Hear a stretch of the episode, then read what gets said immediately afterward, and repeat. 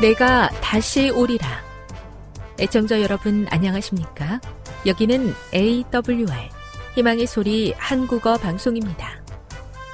본 방송은 천국 복음을 온 세상에 전파하기 위해 제7일 안식일 예수 재림교회가 설립한 세계 방송망입니다. AWR 희망의 소리는 유럽, 라틴 아메리카, 아프리카, 러시아, 아시아의 방송망을 통해 전 세계에 복음을 전파하고 있습니다. AWR 아시아 희망의 소리 방송국은 한국어 방송을 매일 5시간씩 송출하고 있습니다. 희망의 소리 방송은 인터넷과 스마트폰을 통해서도 언제나 청취하실 수 있습니다. 들으실 수 있는 인터넷 주소는 awr.org입니다. 유튜브로는 awr 코리아로 검색하시면 됩니다. 이 시간 희망의 소리 한국어 방송과 함께 보람있고 유익한 시간 되시기 바랍니다. 내가 다시 오리라. 여기는 AWR 희망의 소리 한국어 방송입니다. 주파수 안내입니다. 괌에서 송출하는 우리 방송은 한국 표준시로 밤 9시에 9895kHz로 밤 11시에 9800kHz로 다음날 오전 6시에 9695kHz로 각각 1시간씩 방송하고 있습니다.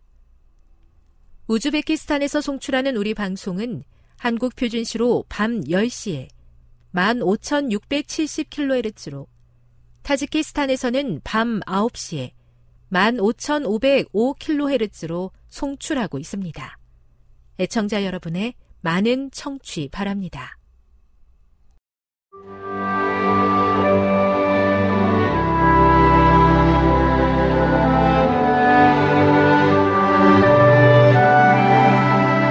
읽어주는 교과 첫째 날 9월 18일 일요일 예수님의 초기 생애 성경은 우리에게 예수님의 초기 생애에 관해 단편적인 정보만을 줄 뿐이다. 그러나 성경의 몇몇 구절들은 예수님께서 사셨던 삶의 환경과 구주께서 오신 세상의 형편에 관해 우리에게 말해준다. 누가복음 2장 7절, 22절에서 24절과 마태복음 2장 1절에서 18절을 읽어보라. 이 구절들은 예수께서 어떤 환경에 태어나시고 사셔야 했는지에 대해 어떤 이야기를 하고 있는가? 물론 역사 속 인물 중에는 태어날 때부터 죽음의 위협에 직면하고 가난한 삶을 살아야 했던 사람이 여럿 있다. 그러나 그리스도께서 어린 시절부터 겪어야 했던 시련의 독특성을 이해하기 위해서는 또 다른 부분을 살펴보아야 한다. 요한복음 1장 46절을 읽어보라. 이 구절에는 예수님께서 유년 시절 직면했어야만 했던 시련을 이해하는 데 도움을 주는 어떤 요소가 기록되어 있는가? 타락 전에 아담과 하와를 제외하고 예수님은 이 땅에 살았던 사람 중 죄가 없었던 유일한 분이셨다. 순결하고 죄 없으신 예수님께서 죄 가득한 세상에 사셔야 했다. 그분의 순결한 영혼이 끊임없이 죄와 접촉하게 되는 것은 아무리 어린 아이였다고 할지라도 예수님께 얼마나 고통스러운 일이었겠는가. 죄로 인해 강팍해진 우리조차도 혐오스러운 죄와 악에 노출될 때 움츠러든다. 하물며 죄에 조금도 물들지 않은 순수한 영혼을 가지셨던 그리스도께 그러한 경험은 어떠한 것이었을지 상상해보라. 이 점에 있어서 그분 자신과 주변의 다른 사람들 사이에 어떤 현저한 차이가 있었을지 생각해보라. 죄악 세상에 사는 것 자체가 이미 예수님께 대단한 고통이었을 것이다. 교훈입니다.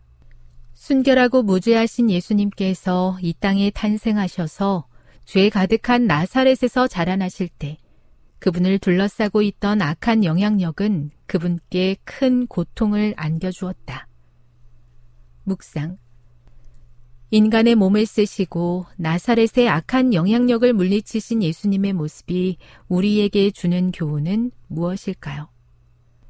그리스도는 이 세상에 살았던 사람 중에서 유일하게 죄 없는 분이셨다.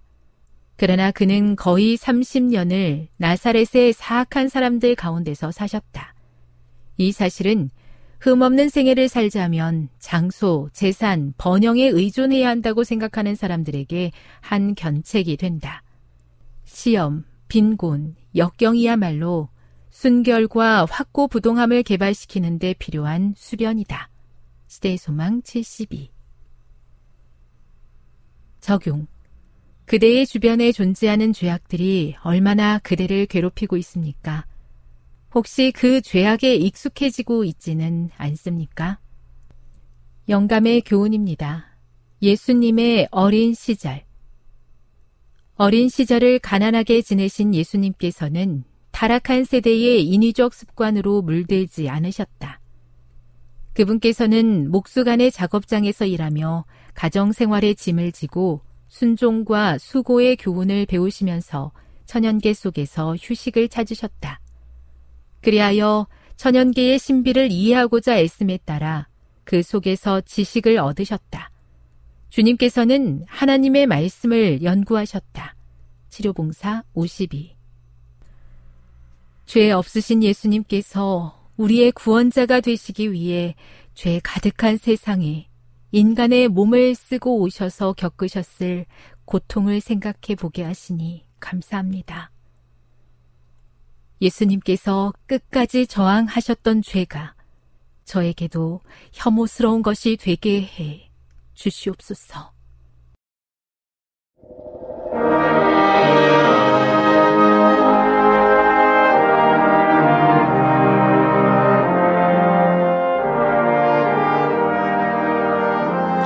희망의 소리 청취자 여러분, 주 안에서 평안하셨습니까? 방송을 통해 여러분들을 만나게 되어 기쁘게 생각합니다. 저는 박용범 목사입니다. 이 시간 하나님의 은혜가 우리 모두에게 함께 하시기를 바랍니다. 이 시간에는 하나님께서 세우시는 사람에게 주시는 하나님의 선물 세 가지라는 제목으로 함께 은혜를 나누고자 합니다. 하나님께서 세우시는 사람에게 주시는 하나님의 선물 세 가지라는 제목입니다.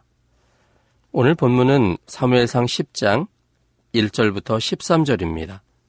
사무엘상 10장 1절로 13절입니다. 예 사무엘이 기름병을 취하여 사울의 머리에 붓고 입맞추어 가로되 여호와께서 내게 기름을 부으사 그 기업의 지도자를 삼지 아니하셨느냐? 내가 오늘 나를 떠나가다가 베냐민 경계 셀사에 있는 라헬의 묘실 곁에서 두 사람을 만나리니 그들이 뇌게 이르기를 내가 찾으러 갔던 암나기들을 찾은지라. 내 아비가 암나기들의 염려는 놓았으나 너희를 인하여 걱정하여 가로되 내 아들을 위하여 어찌하리요 하더라 할 것이요. 내가 거기서 더 나아가서 답을 상수리 나무에 이르면 거기서 하나님께 뵈려고 베델로 올라가는 세 사람이 너와 만나리니 하나는 염소 새끼 셋을 이끌었고 하나는 떡 세 덩이를 가졌고 하나는 포도주 한 가죽 부대를 가진 자라. 그들이 내게 무난하고 떡 두 덩이를 주겠고 너는 그 손에서 받으리라. 그 후에 내가 하나님의 산에 이르리니 그곳에는 블레셋 사람의 영문이 있느니라. 내가 그리로 가서 그 성읍으로 들어갈 때 선지자의 무리가 산당에서부터 비파와 소고와 저와 수금을 앞세우고 예언하며 내려오는 것을 만날 것이요. 내게는 여호와의 신이 크게 임하리니 너도 그들과 함께 예언을 하고 변하여 새 사람이 되리라. 이 징조가 내게 임하거든 너는 기회를 따라 행하라. 하나님이 너와 함께 하시느니라. 너는 나보다 앞서 길갈로 내려가라. 내가 내게로 내려가서 번제와 화목제를 드리리니 내가 뇌게 가서 너의 행할 것을 가르칠 때까지 7일을 기다리라. 그가 사무엘에게 떠나려고 몸을 돌이킬 때 하나님이 새 마음을 주셨고 그날 그 징조도 다 응하니라. 그들이 산에 이를 때 선지자의 무리가 그를 영접하고 하나님의 신이 사울에게 크게 임함으로 그가 그들 중에서 예언을 하니 전에 사울을 알던 모든 사람이 사울의 선지자들과 함께 예언함을 보고 서로 이르되 기세 아들의 당한 일이 무엇이뇨? 사울도 선지자들 중에 있느냐 하고 그곳에 어떤 사람은 말하여 이르되 그들의 아비가 누구냐 한지라 그러므로 속담이 되어 가로되 사울도 선지자들 중에 있느냐 하더라 사울이 예언하기를 마치고 산당으로 가니라 사울에게 기름 붓는 사건은 전격적으로 이루어졌습니다. 잃어버린 암나기들 행방을 묻기 위해 찾아온 사울을 사무엘은 파티에 초대하였고 그 다음날 일찍 일어나 성읍 끝에 이르렀을 때 단둘이 있을 때 사울의 머리에 기름을 부었습니다. 어쩌면 왕으로서의 마음의 준비도 갖추지 못한 듯한 상황에서 갑자기 이루어진 기름 부음이었습니다. 그런데 사울에게 있어서는 갑작스런 일이었지만 그 일은 하나님의 마음속에 있었던 계획이었습니다. 사울의 평상시의 마음가짐과 행동가짐을 보신 하나님께서 이스라엘의 왕으로서 적합한 인물이었으므로 사울에게 더 큰 기회를 부여하신 것이었습니다. 그럼에도 불구하고 사울은 매우 당황스러웠을 것입니다. 사울의 당황스러움이 사무엘상 9장 21절에 기록되어 있습니다. 나는 이스라엘 지파의 가장 작은 지파 베냐민 사람이 아니오며 나의 가족은 베냐민 지파 모든 가족 중에 가장 미약하지 아니하니까. 그런데 하나님은 왕으로서의 자질을 갖춘 사울을 왕으로 세우실 때 왕을 수행할 능력까지도 선물로 주셨습니다. 기본적으로 하나님께서 쓰실 수 있는 사람이 된다면 하나님께서는 그 사람에게 그 일을 행할 능력과 재능을 주셔서 그 일을 행할 수 있도록 하십니다. 그러므로 사람에게 있는 재주의 유무는 큰 문제가 되지 않습니다. 사람에게 있는 달란트의 크기나 종류도 큰 문제가 되지 않습니다. 그것들은 있으면 좋지만 없어도 별로 큰 문제는 되지 않습니다. 다만 하나님께서 쓰실 수 있는 겸손한 사람, 성실한 사람, 헌신적인 사람이냐가 더욱 중요합니다. 하나님께서 쓰실 수 있는 자질만 갖고 있다면, 하나님께서 쓰실 수 있는 사람이라면, 하나님께서는 그에게 재능과 능력을 더하셔서 세우신 그 일에 적합한 사람이 되게 하십니다. 그렇다면 하나님께서 기본 자질을 갖춘 사람에게 더해 주시는 하나님의 선물은 무엇일까요? 오늘 본문을 통해서 생각해 보고자 합니다. 첫째로 하나님께서 믿음을 선물로 주십니다. 하나님께서 믿음을 선물로 주십니다. 이 본문 2절부터 7절까지는 말씀입니다. 사무엘상 10장 2절로 7절입니다.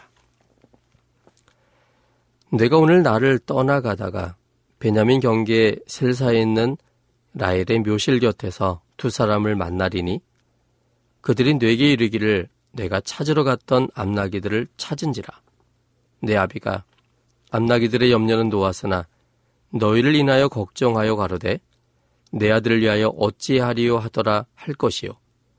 내가 거기서 더 나가서 답을 상술나무에 이르면 거기서 하나님께 뵈려고 베델로 올라가는 세 사람이 너와 만나리니 하나는 염소 새끼 셋을 이끌었고 하나는 떡 세 덩이를 가졌고 하나는 포도주 한 가죽 부대를 가진 자라.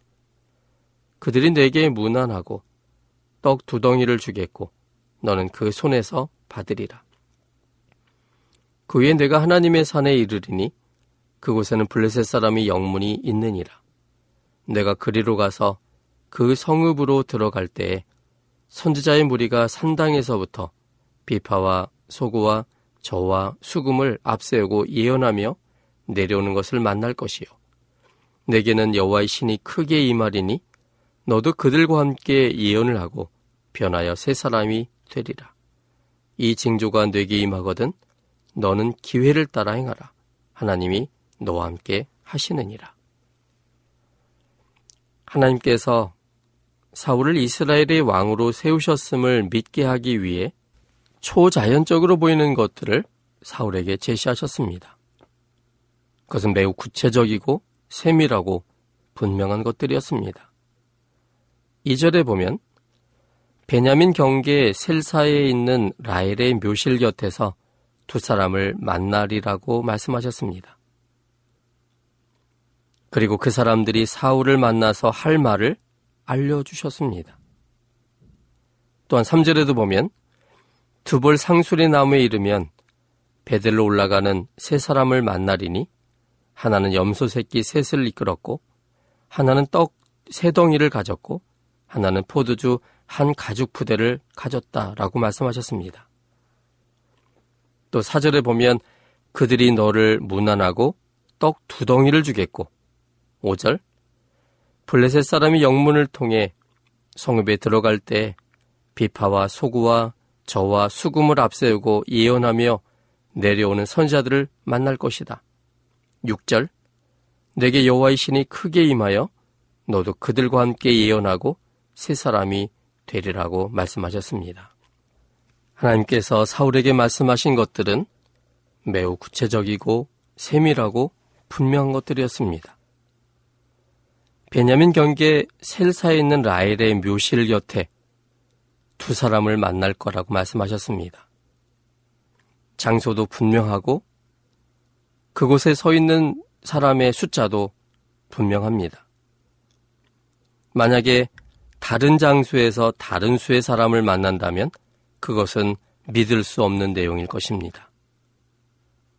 또 3절에도 보는 것처럼 다볼 상술나무에 이르면 아주 구체적으로 어느 곳 그리고 나무 이름까지도 정해놨습니다. 근데 그곳에서 베델로 올라가는 세 사람을 만날 거라고 했습니다. 여러 종류의 사람이 있지만, 여러 무리의 사람이 있지만, 그러나 너가 만날 그 사람은 세 사람이라고 했습니다. 근데 이 세 사람이 각각의 특징이 있어서 정말 이렇게 구체적으로 이야기가 너무나 쉽지 않은 그 상황입니다. 한 사람은 염소 새끼 세 마리를 가지고 있습니다. 그 중에 한 사람은 떡 세 덩이를 가졌고 나머지 한 사람은 포도주 한 가죽 부대를 가진 사람입니다.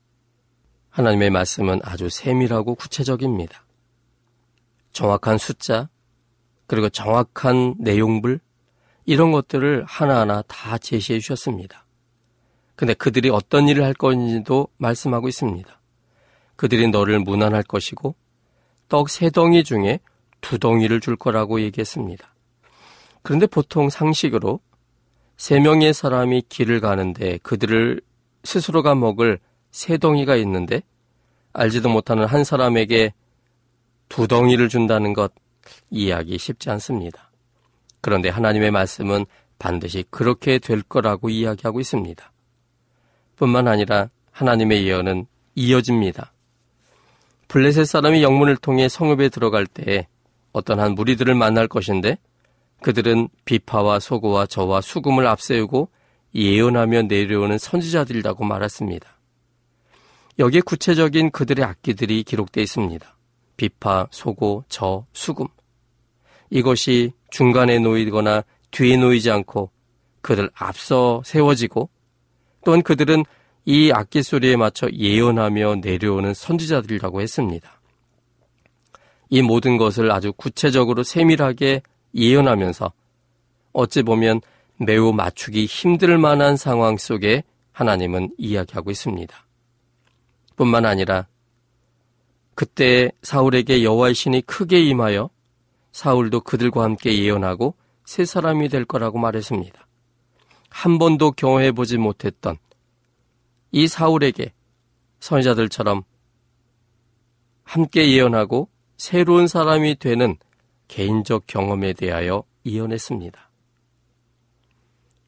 매우 구체적이고 세밀하여 이것들이 그대로 된다면 정말 하나님께서 이 믿음 없는 사울에게 왕을 세웠다는 사실을 믿을 만한 증거들이 될 겁니다. 사무엘이 사울에게 이야기한 모든 내용들이 한치의 오차도 없이 다 들어맞기는 매우 어려운 예언이었습니다. 그런데 그렇게 구체적인 예언들을 제시한 이유는 믿음 없는 사울에게 믿음을 주시기 위해서였습니다. 너무나 세밀하지만 그 세밀한 그대로 이루어지는 것을 볼 때 하나님께서 자신에게 왕이 되었음을 이야기한 그것조차도 믿게 만드시기 원하는 하나님의 의도셨습니다. 이 의도가 7절에 보면 이 징조가 뇌게 임하거든 너는 기회를 따라 행하라 하나님이 너와 함께 하시느니라라고 말해 주셨습니다. 이 징조가 모든 것이 임할 때 믿음 없는 사울이 하나님을 인정하게 될 겁니다. 거기에 대한 확신이 들 때 너는 기회를 행하라고 이야기한 것입니다. 지도자에게 믿음이 매우 중요한 덕목이지만 믿음이 없다 할지라도 하나님을 따르고자 하는 기본 마음이 갖춰진다면 하나님은 믿음을 선물로서 주십니다. 사실 믿음은 선물입니다. 내 속에서 믿음이 만들어지지 않고 하나님과의 관계 속에서 하나님이 어떤 분인지에 대한 확신 때문에 그 이후에 생겨나는 결과가 믿음입니다. 성경은 믿음을 한 번도 우리 속에서 발생할 것으로 이야기하지 않습니다. 믿음은 믿음이신 그분께서 우리 속에 계실 때 하나님과의 교제를 통하여 그분이 어떤 분인가가 내가 받아들여지게 될 때 그 확신 속에서 하나님을 신뢰할 수 있기 때문입니다.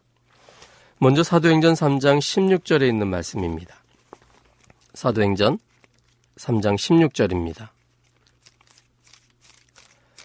사도행전 3장 16절에는 그 이름을 믿음으로 그 이름이 너희 보고하는 이 사람을 성하게 하였나니 예수로 말미암아난 믿음이 너희 모든 사람 앞에서 이같이 완전히 낫게 하였느니라. 여기 사도행전은 믿음을 이렇게 설명합니다. 예수로 말미암아난 믿음.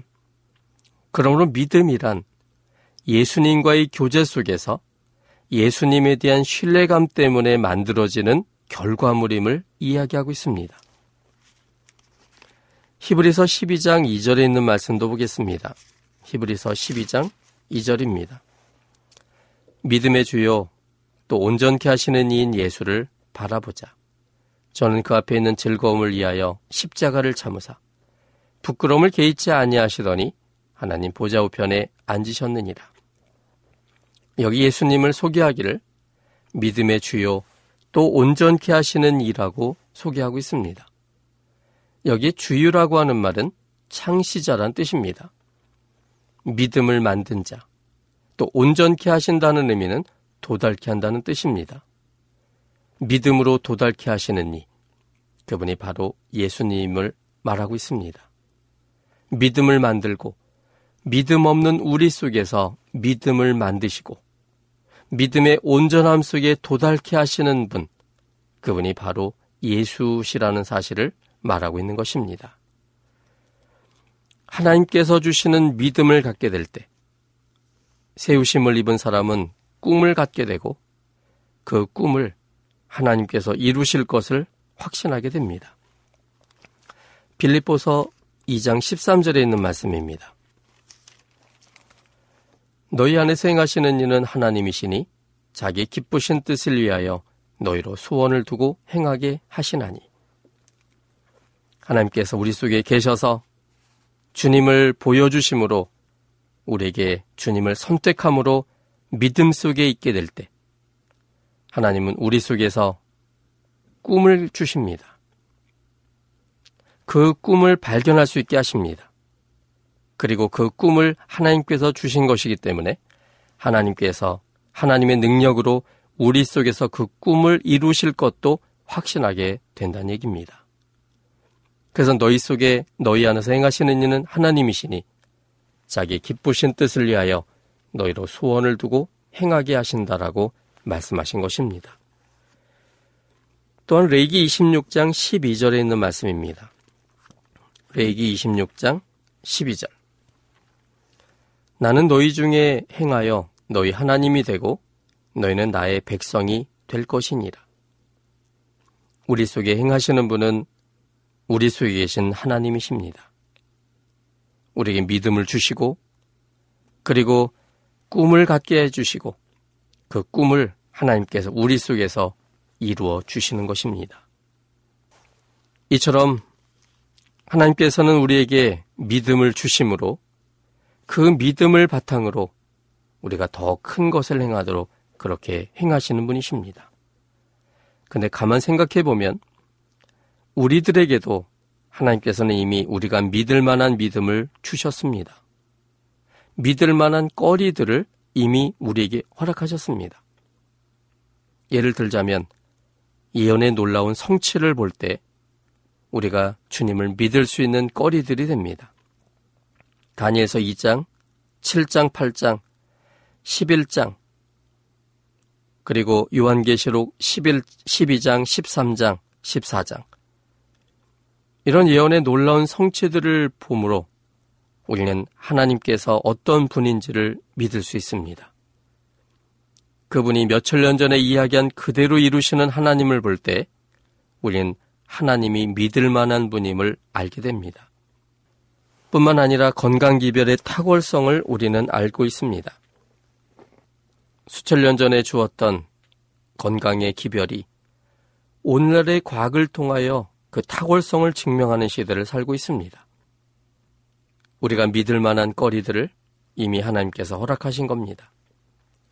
하나님의 사랑에 대한 감격들, 하나님께서 이끄신 것에 대한 여러 가지 추억들, 내게 주신 꿈을 이루시는 하나님의 능력도 있었고, 어려울 때마다 피할 길을 주시는 하나님의 인도하심.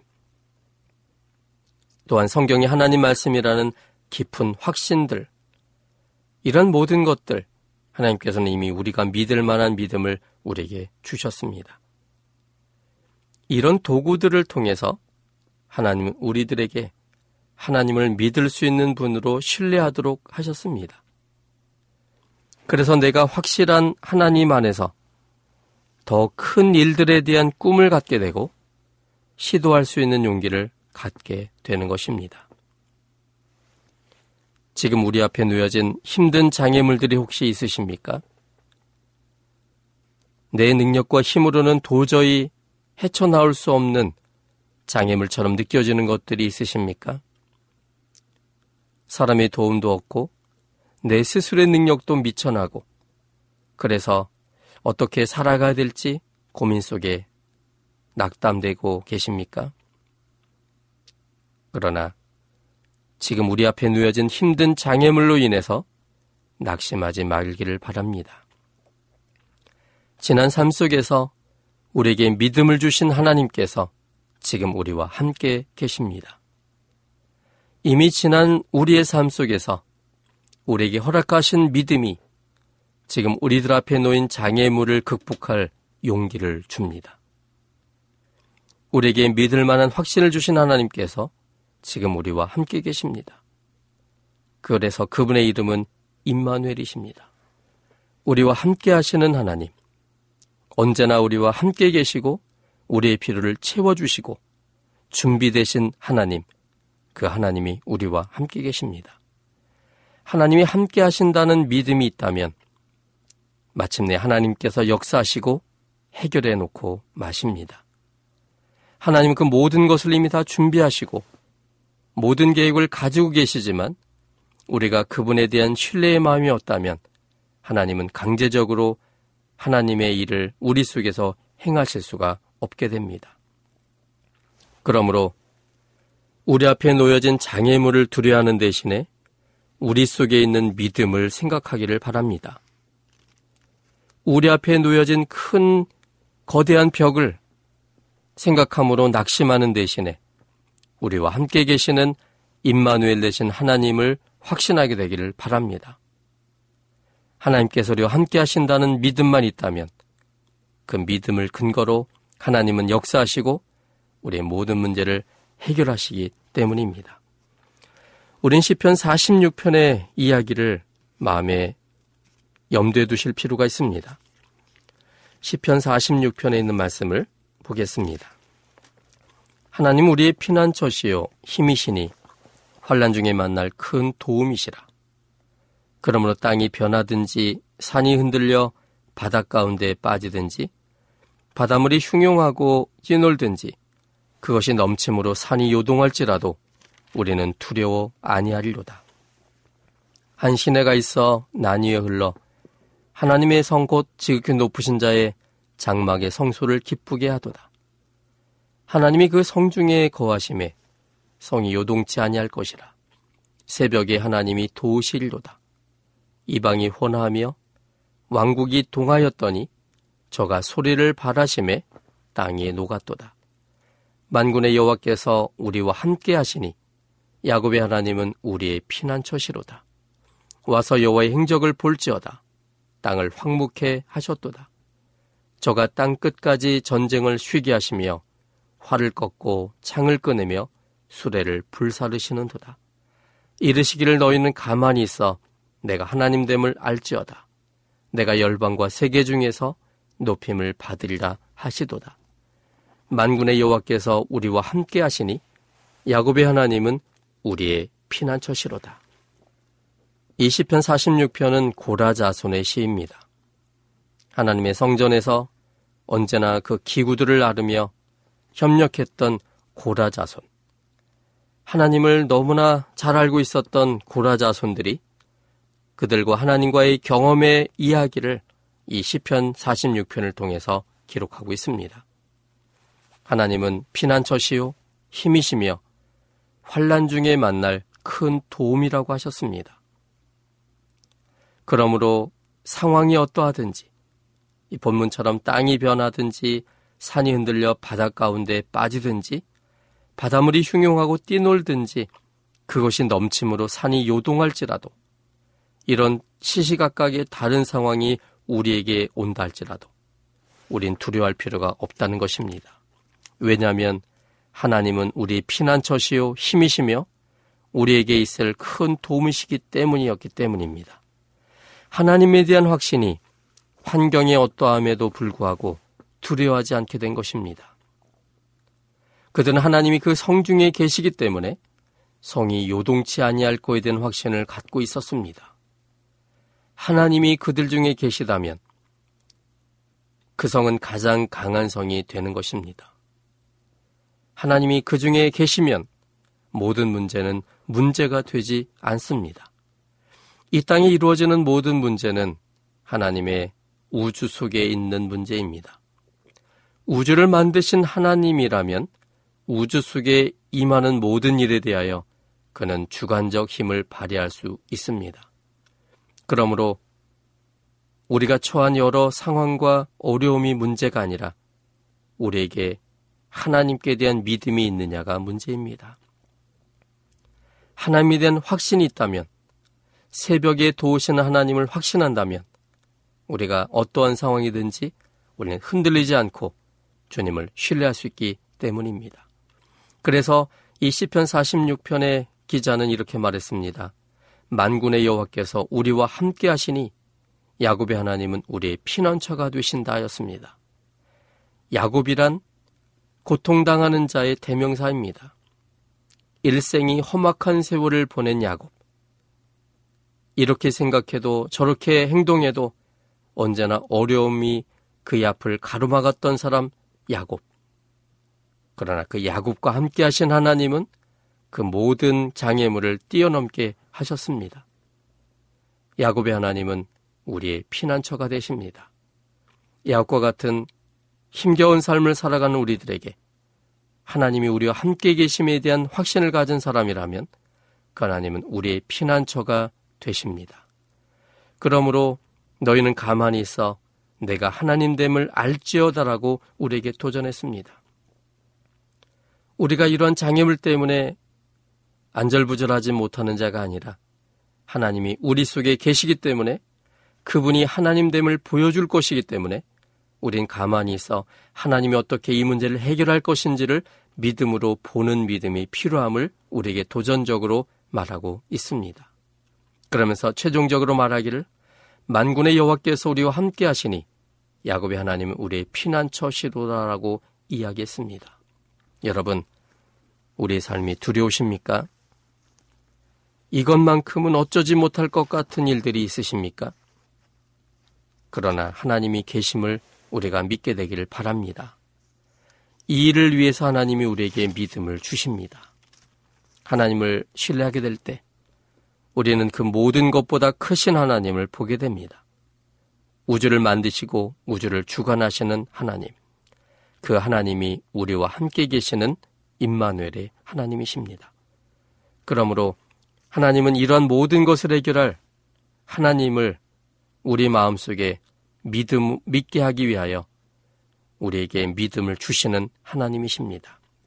그러므로 선물 주시는 믿음을 우리 마음속에 간직하고 하나님을 더 많이 알므로 하나님께 대한 믿음이 더 커지게 되고 그래서 우리가 이러한 모든 어려움보다 더 큰 하나님을 보는 믿음의 눈을 통하여 언제나 믿음으로 승리하는 우리 모두가 되시기를 바랍니다.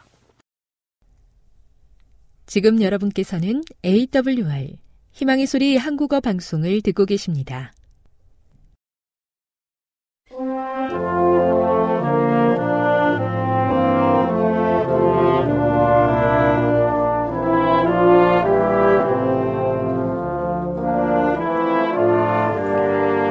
애청자 여러분, 한 주 동안 안녕하셨습니까?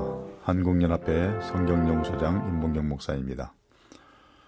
오늘도 여러분에게 하나님의 놀라우신 사랑과 예수 그리스도의 연애와 진리의 성령의 감동하심이 함께 하시기를 기원합니다. 예, 오늘은 히브리서 기자가 예수께서도 순종함을 배워야 했다고 말했는데 그것은 무슨 뜻인가? 라는 질문입니다. 히브리서 5장 8절입니다. 그가 아들이시라도 받으신 고난으로 순종함을 배워서라고 말하고 있습니다.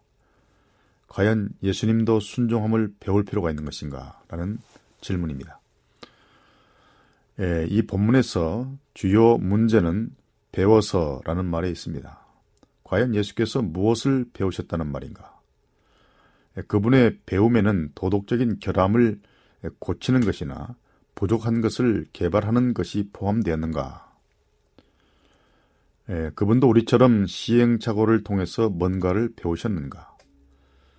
예, 히브리서 5장 9절에 온전하게 되었은즉이라는 표현은 예수님의 삶에도 불완전한 것이 있었음을 암시하는 말인가. 또한 예, 고난은 영적인 성장에 꼭 필요한 부분인가 아, 등등의 질문입니다. 예, 이런 질문들에 대답하기 위해서는 이 본문의 직접적인 전후 문맥을 이루는 히브리서 4장 14절로 5장 10절의 내용을 먼저 전반적으로 살펴볼 필요가 있는데요. 예, 이 부분은 왜 예수가 우리의 대제사장이 되기에 적합한지를 논하는 긴 부분입니다. 예, 필요할 때 우리의 대제사장이신 그리스도께 나가라는 4장 4절에서 16절의 권고는 4장 14절에서 5장 10절 전체 문맥의 예, 서론에 해당하는 부분입니다. 이 서론에는 예수에 관한 오해를 피하도록 도와주는 두 가지 중요한 사항이 나타납니다. 첫째는 15절 예수가 범사의 모든 일에 우리와 같이 되셨다는 것입니다. 또 둘째는 예수에게는 아무런 죄가 없다는 것입니다. 범사에 우리와 같이 되셨지만 그러나 죄는 없다. 이것이 중요한 초점입니다. 그러니까 5장 8절에 우리가 다루는 이 난해절에 대한 해석은 이런 중요한 초점, 이런 중심 주제 안에서 이루어져야 하는 것입니다. 이 간단한 서론의 뒤에서 지상의 대제사장의 자격을 말하는 5장 1절에서 4절이 나옵니다. 그런 다음 5장 5절 6절에서는 시편 2장 7절과 110편 4절의 인용문에 따라서 성취된 대로 예수의 예수를 높여진 아들로 선언하고 있습니다. 이 선언이 있은 후에 우리의 대제사장이 될 예수의 자격을 말하는 히브리서 5장 7절로 10절이 이어지고 있습니다. 5장 1절 10절은 예수의 아들됨을 말하는 5장 5절과 6절을 중심 취지로 그 제시하는 구조로 되어 있습니다. 하지만 우리가 이 질문에 답을 얻기 위해서는 이 5장 8절이 우리의 대제사장으로서의 예수의 자격을 설명이라, 설명하는 부분이라는 점을 에, 기억하는 것이 중요합니다. 다른 것은 다 우리가 잊어버릴지라도 이런 전체적인 문맥에서 5장 8절은 우리의 대제사장이신 예수의 자격을 설명하기 위해서 나타난 말이라는 것이죠. 다시 말해서 5장 8절의 주된 관심사는 예수의 본성이 우리와 같이 구원받을 필요가 있다는 것에 있지 않고 5장 7절처럼 대제사장과 구주로서의 예수의 그의 기능을 설명하는 데 있습니다. 또한 이 본문을 정확하게 이해하기 위해서는 히브리서의 더 넓은 문맥을 살펴보아야 합니다. 예수님의 인성을 묘사하는 2장 10절에서 18절과 4장 14절에서 5장 10절은 주제면에서 매우 두드러진 유사성을 띠고 있습니다. 히브리서 2장 10절 18절은 예수께서 인간으로 성육하신 목적을 밝히면서 고난을 통해서 온전케 되는 것, 또 그래서 우리와 하나가 되는 것, 그래서 사망과 마귀를 멸하는 것, 그리고 고난과 시험을 통해 우리의 자비로운 대제상이 되는 것이 그가 인성을 쓴 목적이라고 말하는 것입니다. 예, 또 하나의 중요한 예, 문단은 히브리서 12장 1절로 11 절인데 1절로 11절인데 고난이 어떤 결과를 예, 내는지를 가르쳐주는 권고 부분입니다. 이 부분은 우리의 고난과 예수의 고난을 동시에 말함으로써 고난에는 육체적 고난 이상의 어떤 것이 결부되어 있다는 것을 말하고 있습니다. 십자가와 또 십자가의 수욕 그리고 타인에게 받는 적대감, 죄의 유혹 이런 것 등은 육체적, 사회적, 종교적 또 심리적 고통을 다 포함하는 것입니다. 그러나 고난을 하나님의 연단으로 말하는 이 부분의 긴 논의 12장 5절에서 11절 여기에는 영적인 고난이 인간이 겪는 가장 중요한 고난임을 분명히 말하고 있습니다. 여러 가지 고난이 있지만 그 중에서 영적인 것과 관련된 고난 이것을 중심 포커스로 하고 있습니다. 시편에 나오는 많은 기도들이 사실상 이런 영적인 종류의 고난을 말하고 있습니다. 시편 10편 1절, 또 13절, 22편 1절, 42편 9절, 11절, 43편 2절 5절, 44편 23절 24절, 49편 5절 등등입니다. 예수께서 십자가상에서 그러신 것처럼 이런 기도의 문맥에서 하나님께 이렇게 기도, 하나님, 왜 이런 일이 나에게 일어났습니까? 라고 묻는 것은 하나님에 대한 불신이나 반역의 행위가 아니라 정신적이고 또 영적 고통을 극복하려는 어떤 태도인 것입니다. 우리가 하나님께 Why God? 왜? 라고 묻는 것은 그분께서 우리를 고통에서 구원하실 능력이 그분께 있음을 우리가 믿고자 하려는 것입니다. 더욱이 우리는 Why God? 하나님 왜 이런 일이라고 물음으로써 영적인 문제에 대해 배우려는 것입니다. 강한 호기심을 통해서 배우려는 마음이 생긴 것입니다. 우리가 순종의 더 깊은 수준에 도달하려는 실제적인 의도를 가지고 열렬하고 그러나 참을성 있게 대답을 찾을 때 영적으로 우리는 성장하게 되는 것입니다. Why God이라는 물음을 멈춘 자들은 배움도 멈추게 되는 것입니다. 늘 하나님 왜 이런 일이 일어났습니까? 라고 묻는 것은 하나님을 배반하게 한 것이 아니라 영적으로 더 깊은 경험 속으로 들어가게 한 부르짖음인 것입니다. 히브리서의 전체 문맥을 살펴보았으니 이제 우리의 문제 구절인 히브리서 5장 8절로 돌아가서 살펴보겠습니다. 먼저 그가 아들이시라도라는 구절입니다. 여기서 아들을 언급한 것은 높여진 예수의 아들됨에 대한 선언인 히브리서 1장 1절로 5절과 5장 5절에 인용된 시편 2편 7절의 말씀을 생각나게 합니다. 여호와께서 내게 이르시되 너는 내 아들이라 오늘날 오늘날 내가 너를 낳아두다라고 말했습니다. 아들은 하나님의 선지하시는 창조의 대리자 곧 하나님의 본체 형상입니다. 인간 단순히 인간 아들이 아닙니다. 히브리서 5장 5절에서 시편 2장 7절이 다시 또 도입된 것은 독자들에게 이 사실을 상기시키기 위함입니다. 여기서 말하는 아들은 신적인 아들이지 인간 아들이 아니라는 것입니다. 따라서 그 다음 진술인, 진술인 순종함을 배워서라는 구절도 지상에 예수님이 선지하시며 높여진 하나님의 아들이라는 점에 비추어 이해해야 합니다. 특히 배워서라는 말을 살펴보겠습니다. 지상에서 인간으로 성육하신 예수님의 영적인 지식과 경험도 한 단계에서 다른 단계로 진보되었음을 부인할 이유는 없습니다. 인간으로서 경험이 자라나고 또 깊어진 것이죠. 누가는 누가복음 2장 40절 52절에서 예수께서 육체적으로 자랐을 뿐 아니라 지혜도 증가했다고 분명하게 말하기 때문입니다. 예, 누가는 예수님의 삶에도 성장이 있었다고 말하는 것이 그분의 완전하심에 뭔가 뭔가 문제가 있다. 또 그분의 온전하심에서 뭔가를 제거해 버린다는 제거해 버린다는 생각을 가지고 갖고 있지는 않았습니다. 하지만 그가 배워서라는 진술은 히브리서 저자가 그어놓은 한계 안에서 이해해야 합니다. 히브리서 전체 진술의 문맥 안에서 아들이 그 존귀하신 아들이 인간이 되신 이유, 우리의 죄를 대속하기 위해서 대지상이 되었다는 그런 중심 주제에 비추어 이해해야 한다는 말이죠. 예, 한편 4장 15절에서는 예수께서 지상에 계실 때 죄가 없으셨다는 저, 저자의 앞 진술이 있고 또 다른 한편 5장 9절, 2장 10절에서는 그분이 지상생의 끝에 온전하게 되셨다는 또 말이 나타나고 있습니다.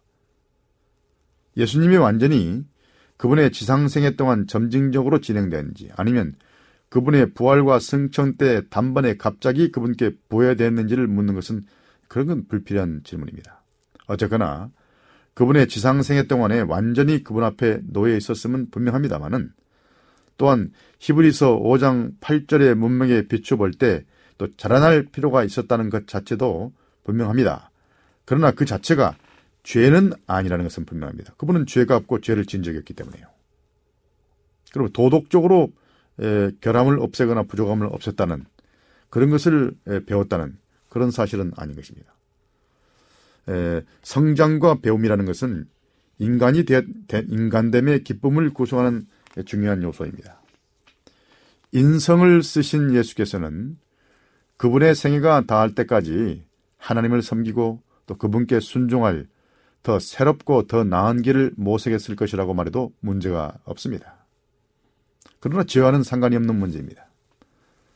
더욱이 우리 중 대부분이 시행착오를 통해서 뭔가를 배우기 때문에 예수께서도 실수와 또 잘못된 것을 하면서 시행착오를 통해서 그런 식으로 우리처럼 배웠을 것이라고 생각하기 쉽지만은 히브리서 4장 15절에서 분명하게 말한 것처럼 예수께서는 그분의 지상생애 동안에 도덕적인 실수나 또 기타 다른 에, 잘못이나 에, 그런 죄를 범하지 않았다는 건 사실을 분명히 해둘 필요가 있습니다. 에, 이와 함께 예수께서 가르치고 섬기셨던 백성들의 무정한 태도와 죄된 행위에 자주 놀라고 고통을 받다는 점도 기억해야 합니다. 그분은 죄를 보고 놀라고 고통받았습니다. 죄를 진 것이 아니라. 때때로 그분께서는 그런 것 때문에 우시까지 했습니다.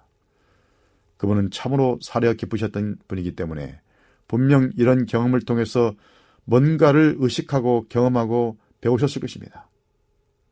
그것은 죄라는 것이 얼마나 참담한 것이며 인간들이 거기에 빠져 있다는 슬픈 경험일 것입니다. 아, 그렇다면 예수님의 순종에는 어떤 의미가 들어있을까요? 일단 엘렌 화이트의 진술을 보면 의미 있는 사실을 볼 수가 있습니다. 그분의 순종이 무엇을 의미할까요? 그리스도께서는 자신을 인류를 위해 바치신 것은 십자가에서뿐 아니라 우리를 대신하여 참으신 시험의 광야나 겟셋마네에서도 마찬가지였다. 그분은 십자가뿐만 아니라 그분의 삶 전체가 인류를 위해 바쳤다는 것입니다. 지상생에서의 그의 매일의 경험은 그분의 생명을 쏟아 붓는 것이었고 그분은 매일 고난을 통해 순종이 무엇인지를 배웠다. 예수님의 생애는 온전한 신뢰의 생애였으므로 하늘과 땅을 위한 그분의 봉사에는 실패나 주저함이 없었다. 그분은 인성으로서 하나님의 능력에 의존했기 때문에 인간이 당해야 할 모든 시험을 맞아 저항할 수 있었다.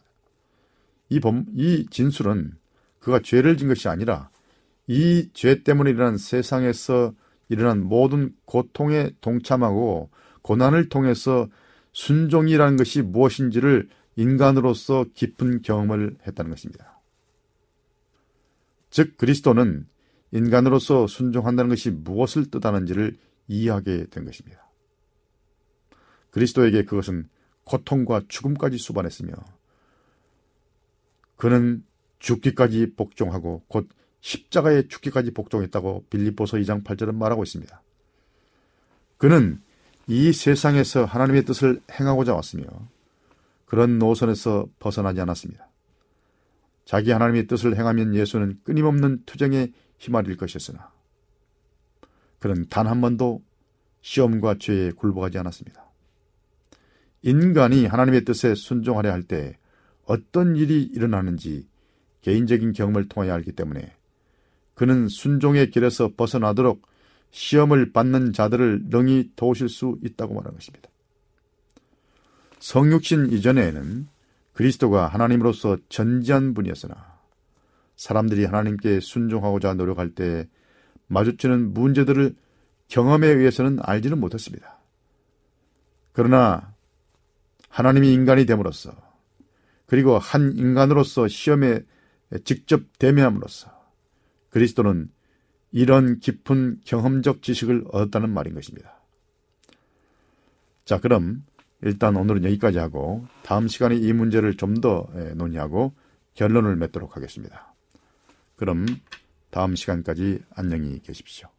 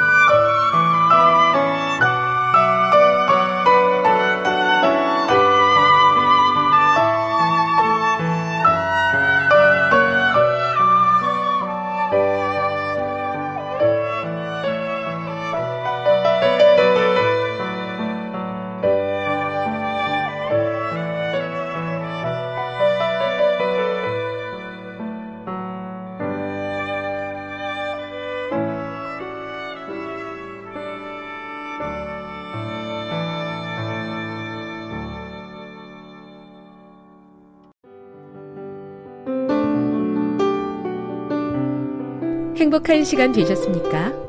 지금까지 여러분께서는 AWR 희망의 소리 한국어 방송을 청취하셨습니다.